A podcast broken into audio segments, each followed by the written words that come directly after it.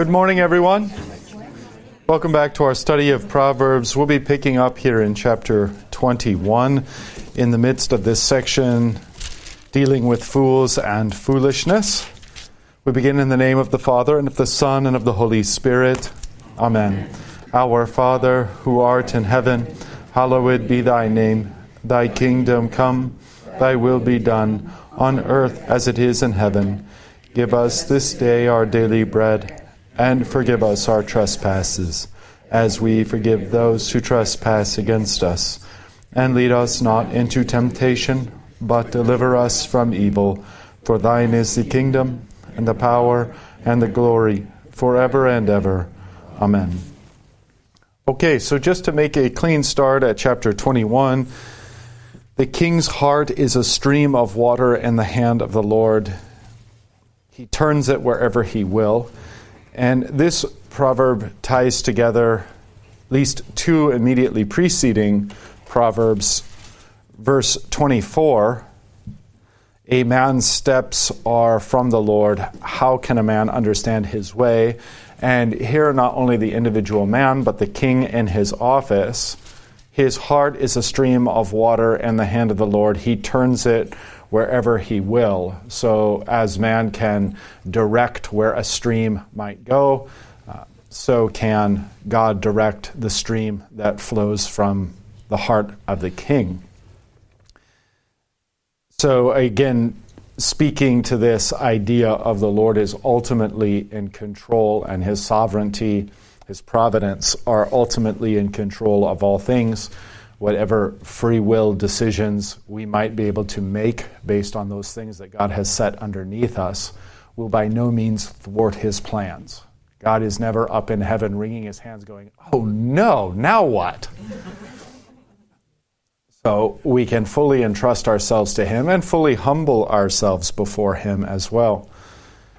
Now, the second part is this wisdom given to kings. So we saw that at verse 26 a wise king winnows the wicked and drives the wheel over them. That is, a wise king is not only just, but then uh, severe in his, in his justice, so as to discourage evil. I mean, not only to destroy and drive out evil because that's a mercy unto those who would otherwise have to put up with it.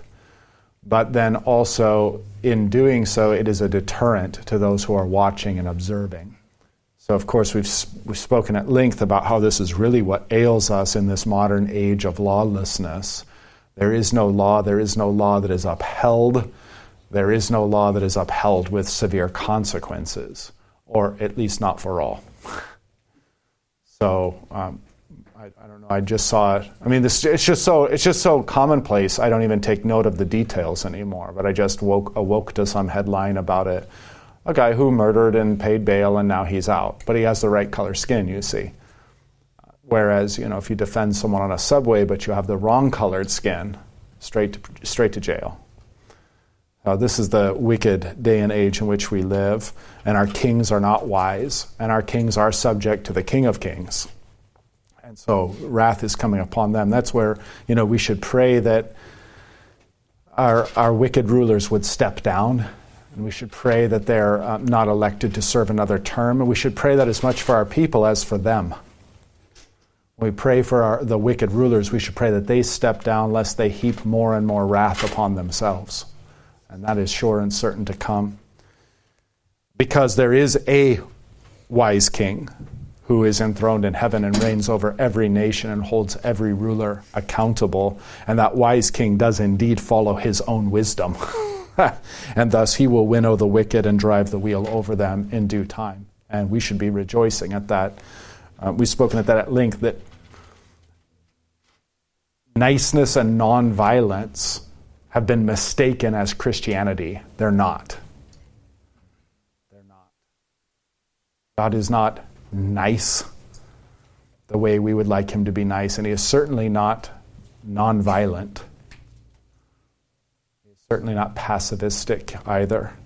So Christ is this wise king who winnows the wicked and drives the wheel over them. Now, how about 21 1? The king's heart is a stream of water in the hand of the Lord. he turns it wherever he will. Now, if we see this king as the King of Kings also, how beautiful, how wonderful, because Christ says, out of his heart will flow springs of living water. And so here is a king who is not only severe and just, but also gracious and merciful. Indeed, that's at the heart of Christianity is that the justice of God is satisfied by Christ laying down his own life to satisfy that justice, so that God might be just and the justifier of the one who has faith in this Christ. So, this heart from which flows living water, it's an imagery of the temple, and Christ being the temple that flows forth with this living water. Um, what would it mean then that the Lord turns it wherever He will? That God turns the Christ, the King of Kings, heart, His gracious heart flowing like waters of life wherever he wills, saving all whom he may. So, a rather beautiful image of, of grace there, too, when we consider this proverb in light of the revelation of Christ.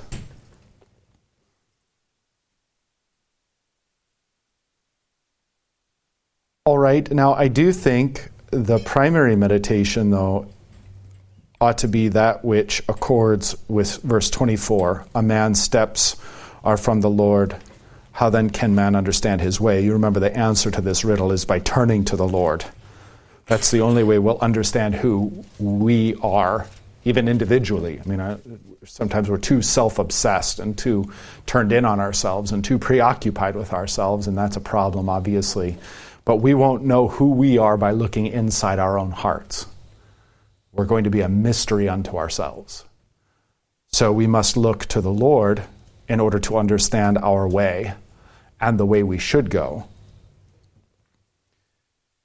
And of course, that's an idea expressed in 27 as well. The spirit of the man is the lamp of the Lord, searching all his innermost parts. Um, the Lord is the searcher and the one who finds out, not, not we ourselves. And I think it's important to have that in mind because then you get a nice contrast, and probably the intended contrast, out of verse 2. Every way of a man is right in his own eyes, but the Lord weighs the heart. So you remember the refrain from Isaiah All we like sheep have gone astray, each one has gone his own way. And that's really definitionally what sin is, is departing from God to do not what he wants, but what you want. So every way of a man is right in his own eyes, but the Lord weighs the heart. So just because it is right in a man's own eyes does not mean it is right in the ultimate or absolute sense, in the objective sense. So then we should walk as Christians in fear and trembling, conforming our way to the way of the Lord. I'm reminded here of what St. Paul writes I know of nothing against myself that is to say, I have a clean conscience, but I'm not thereby justified. Just because I'm ignorant of anything against myself, just because my conscience is clean, doesn't mean that I am in fact innocent before the Lord. Even if only in these matters, as opposed to some universal innocence, which no Christian would confess. So we commend ourselves into the right judgment of the Lord who truly weighs the heart.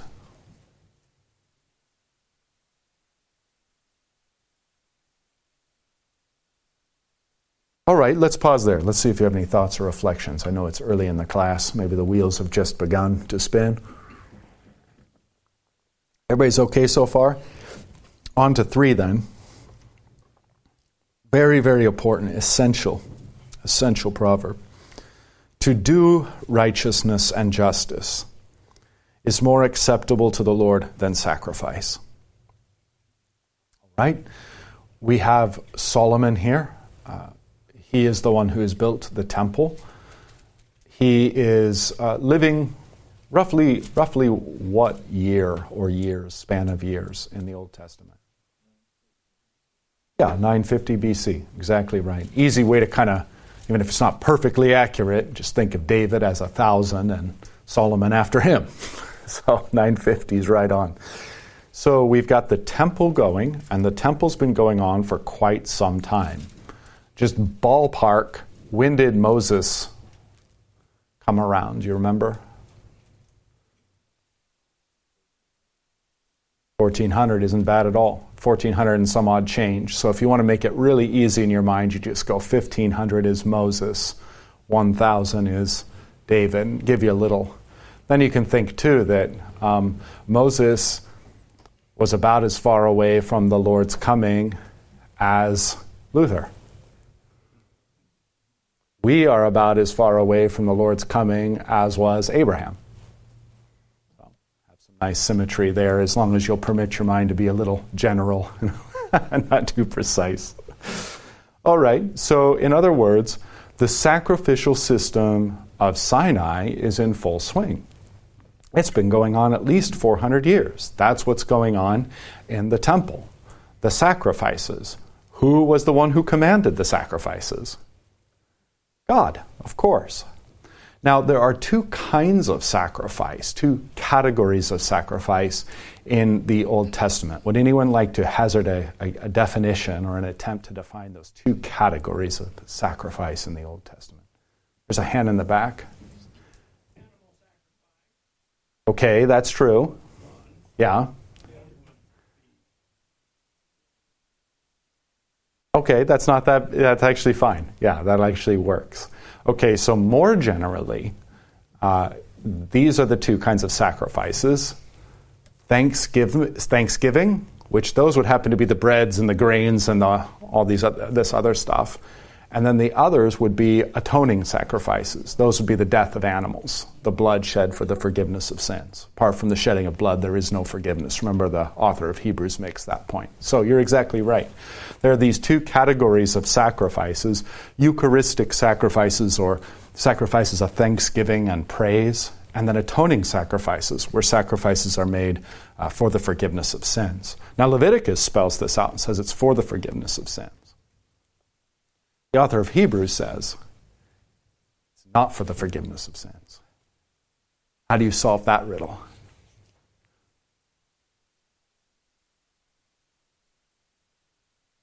So you already know how. Um, did somebody say Jesus? Because that's a great answer. It's always right.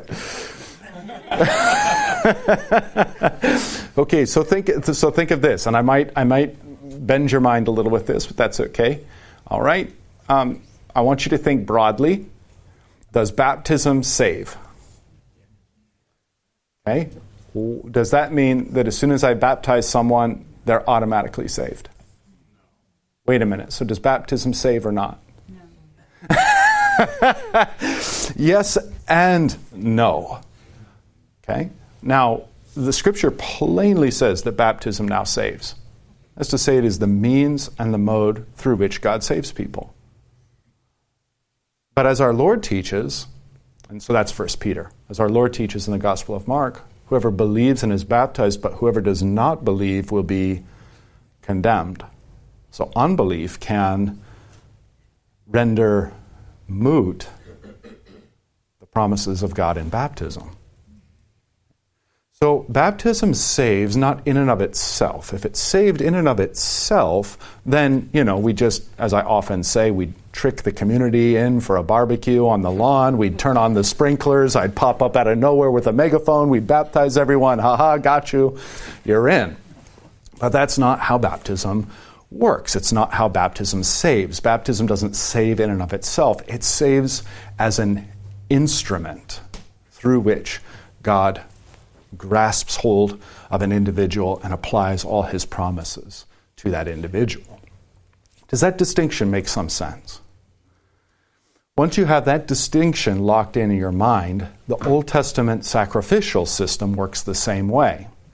That's why in Leviticus, Moses will say that it is for the, that the sacrifices are for the forgiveness of sins, and the author of Hebrews will say they're not. They couldn't work forgiveness. It's the same paradox with the question Does baptism save? Well, yes and no. Do the sacrifices bestow forgiveness? Well, yes and no. No, they don't bestow forgiveness in and of themselves. That's the author of Hebrews' point. But yes, they bestow forgiveness because the blood of the innocent animals shed points us to the blood of Christ, the Lamb of God, that is shed once and for all. Indeed, Christ slain before the foundation of the world. So the blood of Christ is obviously then the blood, the atoning sacrifice that covers the sins of man from Adam to the last man born. And that forgiveness is communicated through baptism and the Lord's Supper and the New Testament, and through, I'm probably doing this the opposite way for you, but sorry, and, and through the sacrifices and circumcision of the Old Testament. Those are the means or modes through which forgiveness is communicated. Okay, so now we know something about the sacrificial system and how it worked. Now, God's the one that commanded the sacrificial system. So, how is it then that God could say, um, here, to do righteousness and justice is more acceptable to the Lord than sacrifice? Can you explain that to me? So, if sacrifices, we've narrowed it down, are the sacrifices of atonement, they forgive not because of the blood of animals per se, but because it directs us to the blood that will be shed in Christ, then we know the sacrifices are forgiveness. So, to do righteousness and justice is more acceptable to the Lord than to be forgiven. Can you make sense of that for me? You go, you go back to James because it, you, you have to somebody would say something, but you need works to prove what they say is true. So if you're not doing righteousness and justice, the sacrifice is meaningless. You, you, just like your words.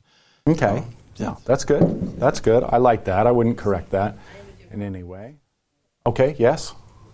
About what about what uh, Samuel said to Saul, to obey is better than sacrifice. Yeah, exactly. Put that in the same category. In fact, there are many such verses, as we'll come to find. And there's more than meets the eye in this Old Testament refrain we keep hearing.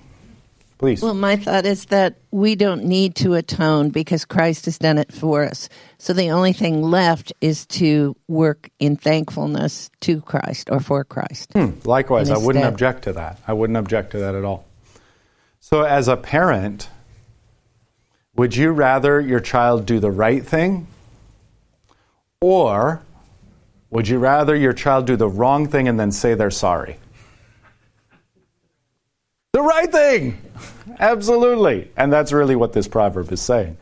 That God would rather us do the right thing up front than do the wrong thing and come with sacrifices in our hands.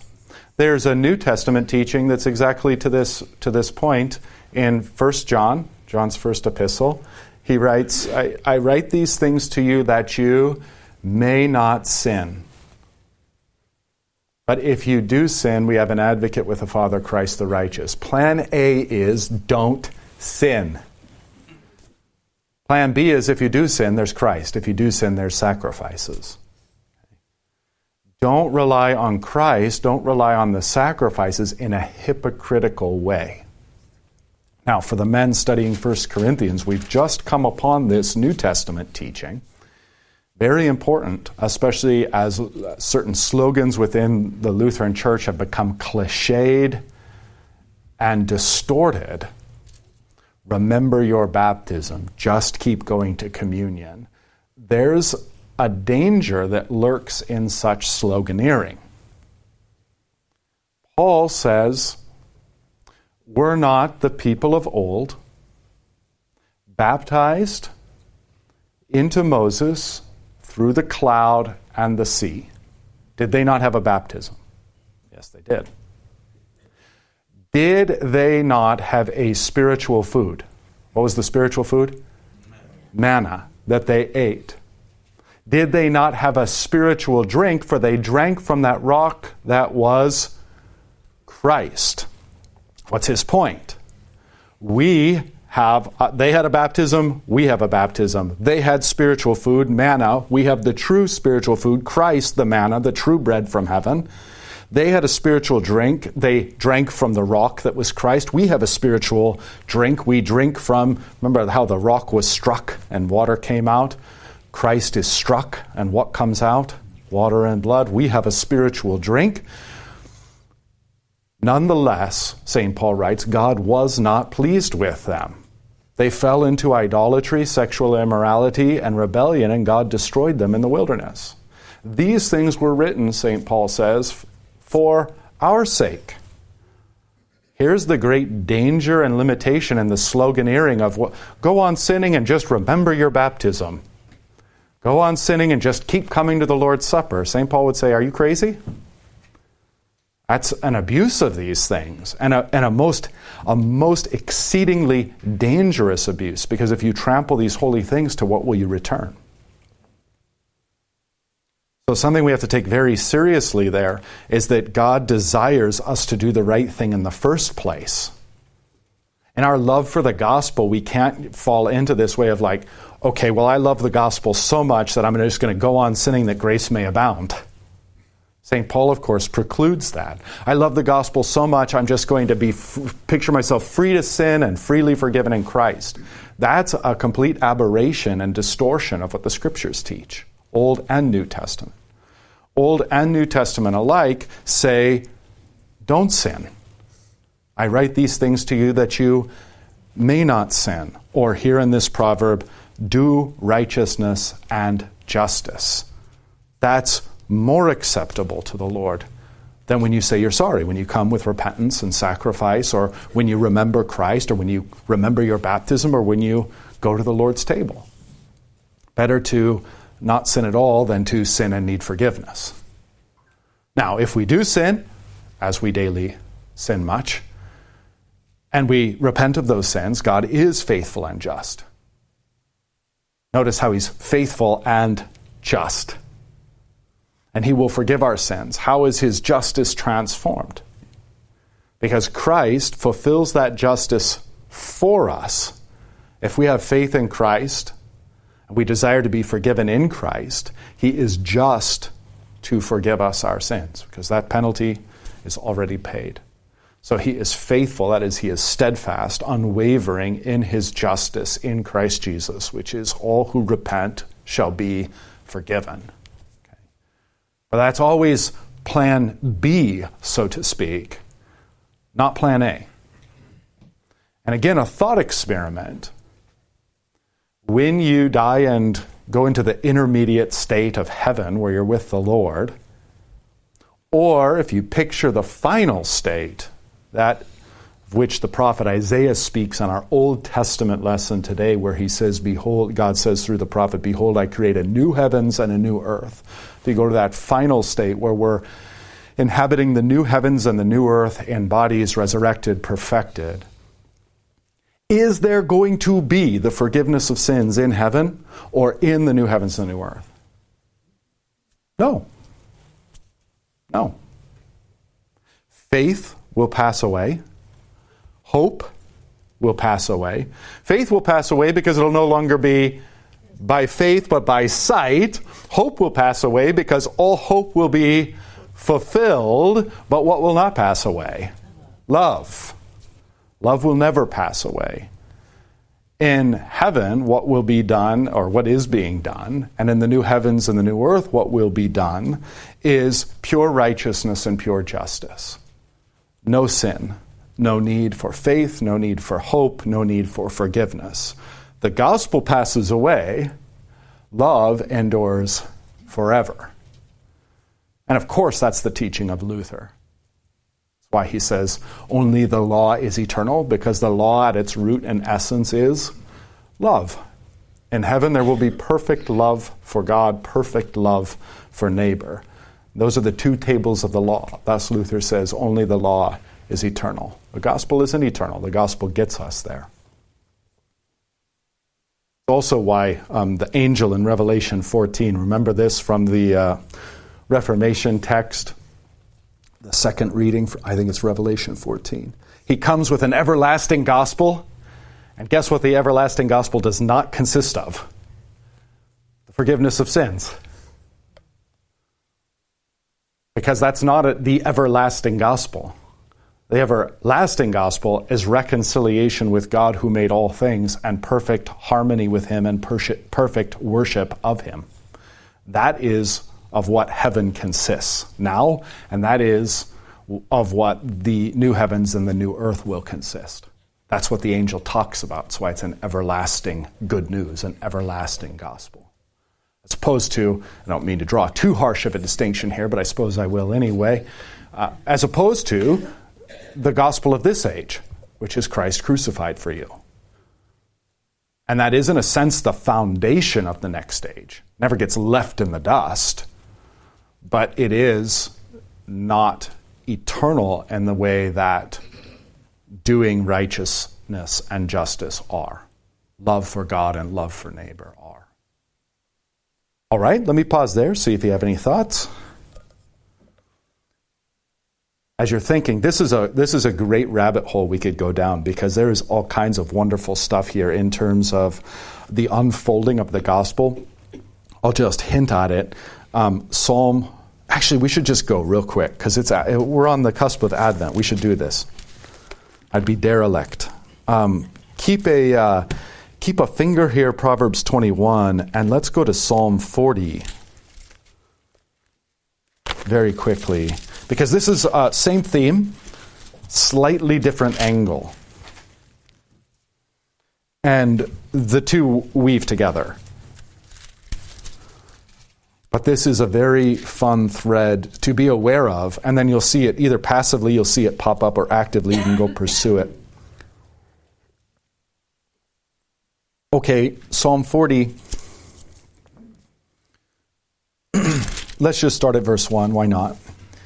And the Lord said to Job, Shall a fault finder contend with the Almighty? He who argues with God, let him answer it. Wait a minute, I'm sorry. What am I doing? Job 40. I was wondering, how is this to. Yeah, thank you. Sorry about that. Fat fingers. Slow mind. Here we go. Psalm 40. Are we okay here, Psalm 40? I hope so. Let's try it again. I waited patiently for the Lord. Yes? Yes, okay, thank goodness. I waited patiently for the Lord. He inclined to me and heard my cry. He drew me up from the pit of destruction, out of the miry bog, and set my feet upon a rock, making my steps secure. He put a new song in my mouth, a song of praise to our God.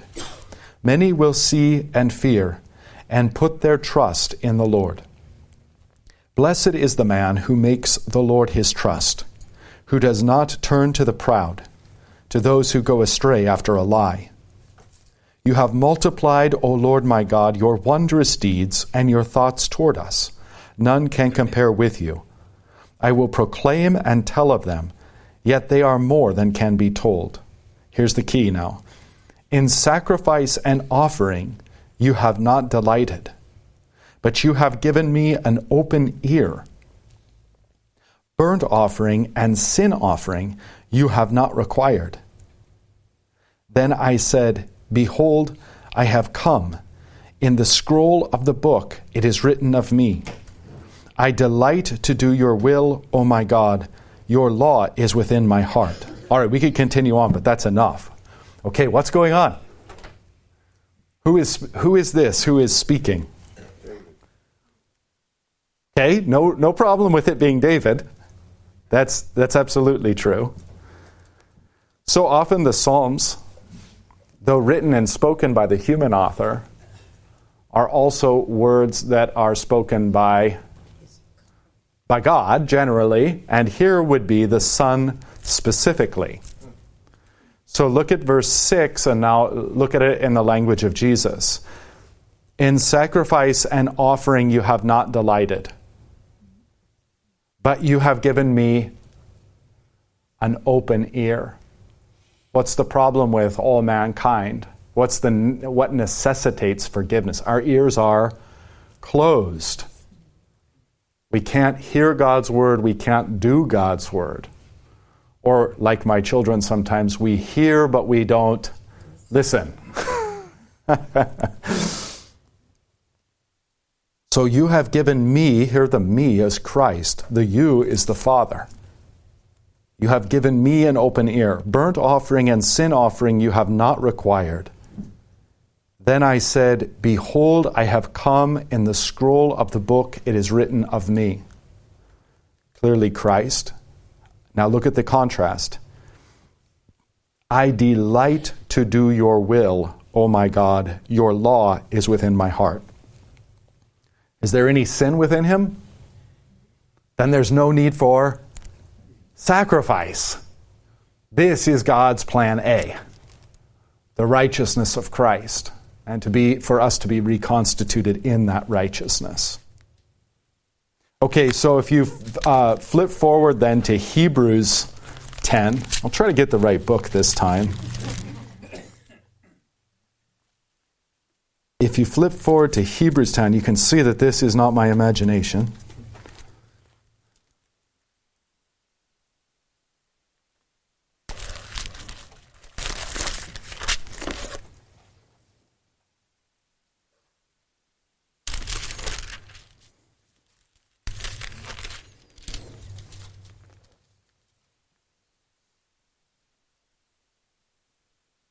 And this, this whole section leading up to will be apropos of the theme. So, Hebrews chapter 10, verse 1 For since the law has but a shadow of the good things to come, instead of the true form of these realities, it can never, by the same sacrifices that are continually offered every year, make perfect those who draw near. Otherwise, would they not have ceased to be offered, since the worshippers, having once been cleansed, would no longer have any consciousness of sins? But in these sacrifices there is a reminder of sins every year. For it is impossible for the blood of bulls and goats to take away sins. Consequently, when Christ came into the world, he said, now quoting what we just read in Psalm 40, sacrifices and offerings you have not desired.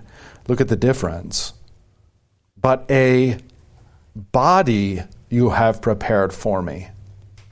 Remember how it was in the psalm? It was an ear, and now it's a body.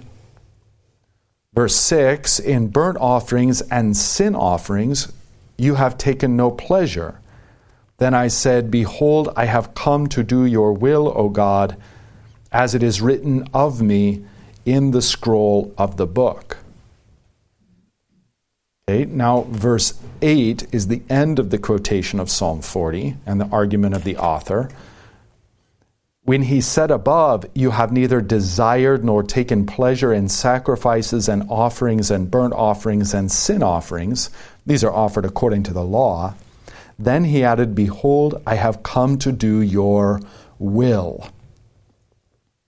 He does away with the first in order to establish the second.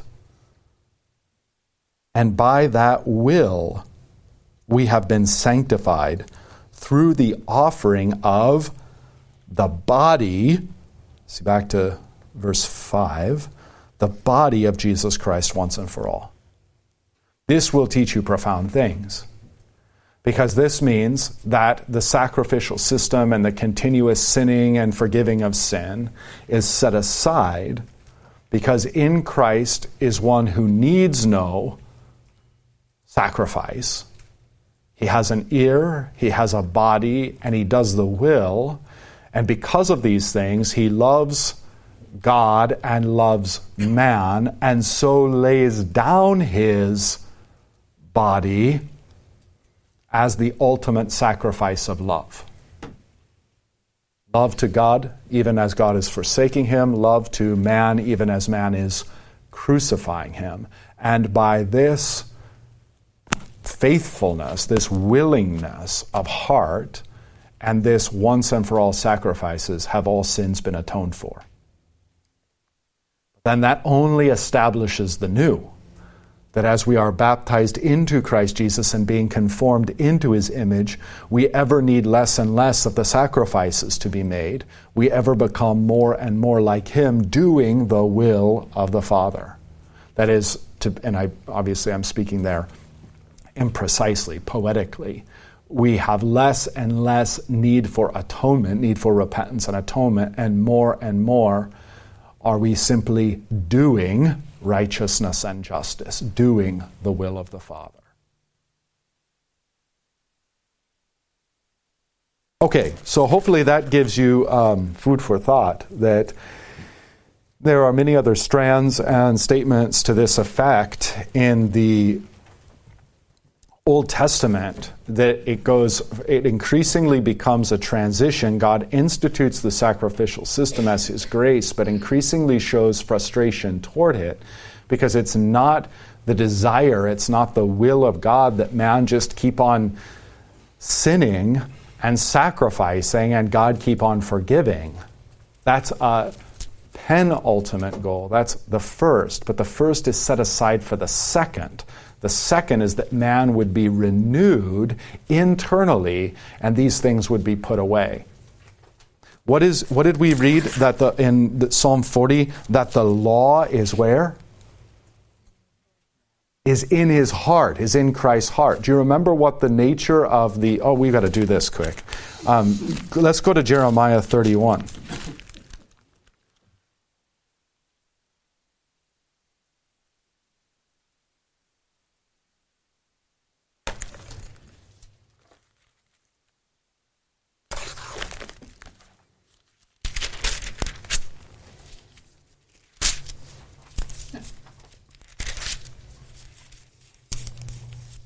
Okay, once you're at Jeremiah 31, uh, go to verse 31. Easy to remember.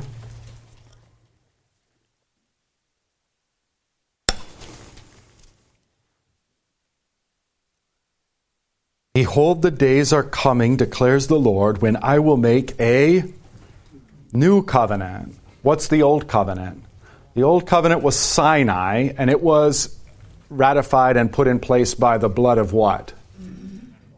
Bulls. I will make a new covenant, which means there must be a new covenant set in place by new blood. What blood is that?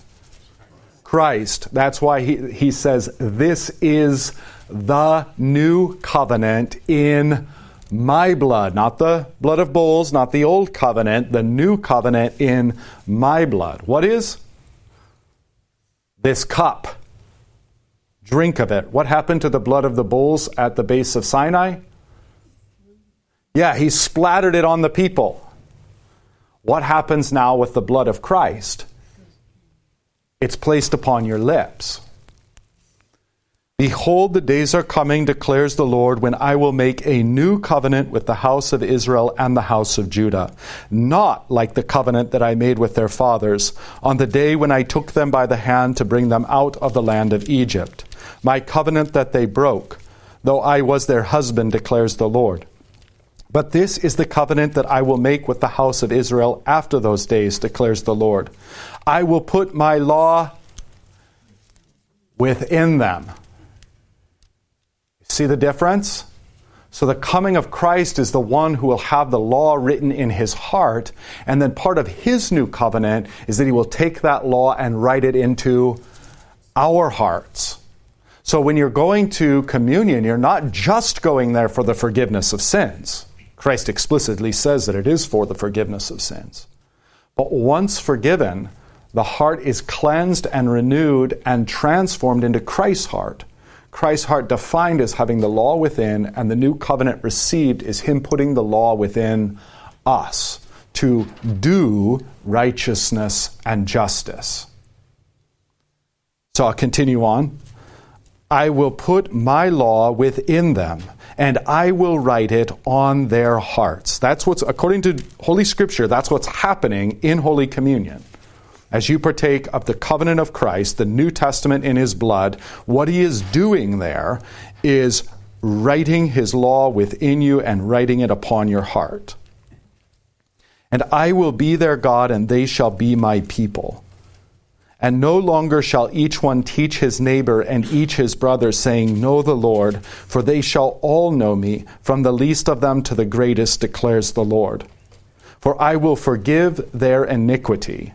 See how Christ says, For you, for the forgiveness of sins? For I will forgive their iniquity, and I will remember their sins no more. All right, well, we could go on, but that proves the point. Okay, so the whole goal of the New Testament is like we have in Christ the will of God embodied. That means that he lays down his life in perfect atoning sacrifice. He sheds his blood as the new covenant for the forgiveness of sins. But in that same act, he is making us as he is. He is the only human who has the law written on his heart and he is, through his very covenant, writing the law upon our hearts as well. So much superior is Christ and this covenant than Moses and the old covenant. So much better is it to do justice than to do Old Testament sacrifices in order to cover your sins. Make sense? So much greater is it to I write these things to you that you may not sin, to not sin, than it is to sin and be forgiven in Christ. Okay? I see a hand in the back. Please. We'll get you the microphone here.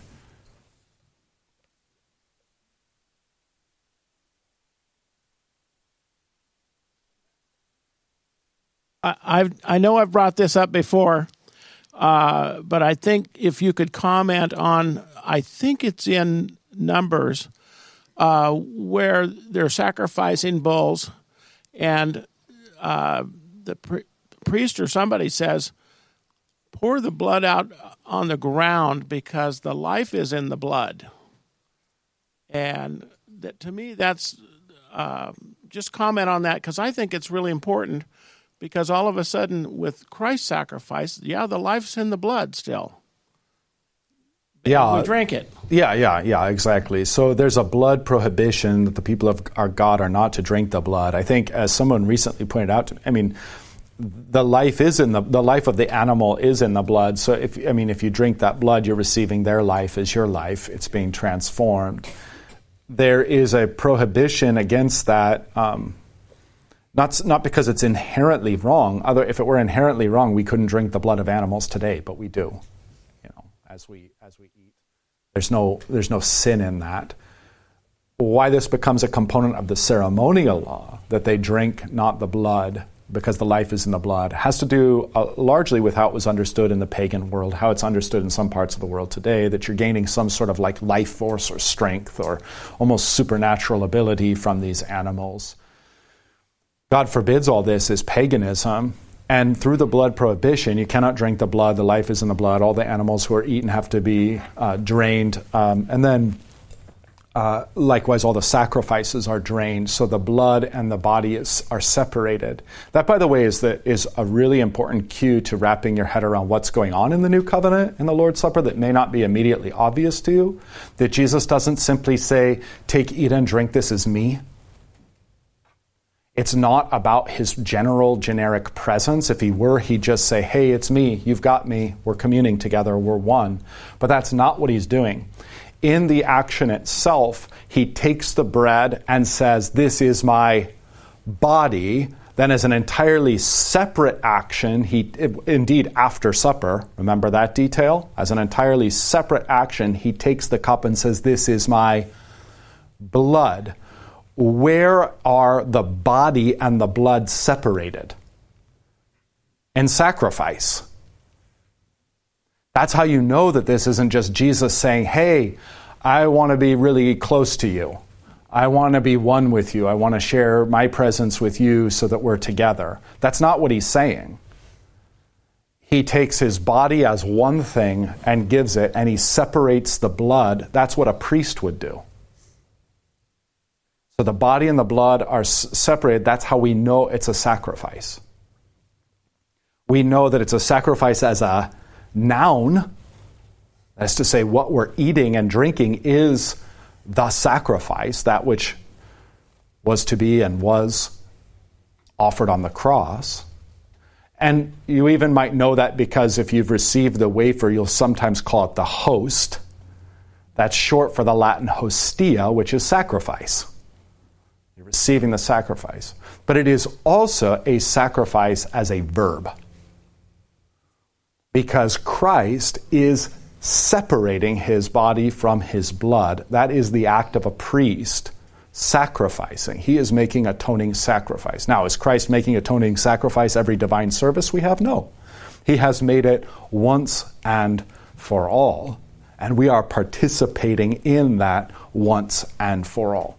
It's exactly the way the formula of Concord explains it. It's hard to wrap your mind around at first, but once you get it, all the light bulbs go on pretty bright. So, this is then the idea of his separating the body and the blood is a sacrifice. Now, what would normally be eaten by the priest, not the blood, just the body, and the priests would, properly speaking, be the ones to eat from the altar. In Christ, you are a royal priesthood, but now you're not merely given the body, but also the blood. I think that if you if you wrap your if you're if you're like Old Testament literate and you wrap your mind around this way of thinking, that would have been the most difficult thing for the disciples. Is when he said, "Take, drink. This is my blood." That would have been like, "What?" Because the mantra, every sacrifice, every Passover, every everything is, "Don't drink the blood. The life is in the blood." And then Christ says, "This is my blood. Drink of it." And the light bulbs go on again because capital T, capital L, the life is in the blood. And that's John 6. If you do not drink my blood, you have no life. But whoever drinks my blood has life. So you can see that um, in Jesus' sermon, where he likens himself uh, to the manna. He's the true heavenly bread, his body specifically that we must eat, and his blood is that drink that we must drink in order to have life. So, does that kind of help? Okay, great. Thanks for bringing that up. All right, so just returning back to Proverbs 21, I didn't really intend from the outset to spend all our time on verse 3, but hopefully it'll clarify some things, and hopefully it'll also open some biblical vistas to you so that when you find, like, even in Psalm 51, where David's saying, you know, sacrifice you did not desire, but a broken and contrite heart, you now have a, a, sort of theological tree, and you can locate that branch now not as an isolated statement, but as a branch of a much larger theme, of a much larger theological tree that's growing up in the garden of the scriptures. To do righteousness and justice is more acceptable to the Lord than sacrifice. The Lord be with you.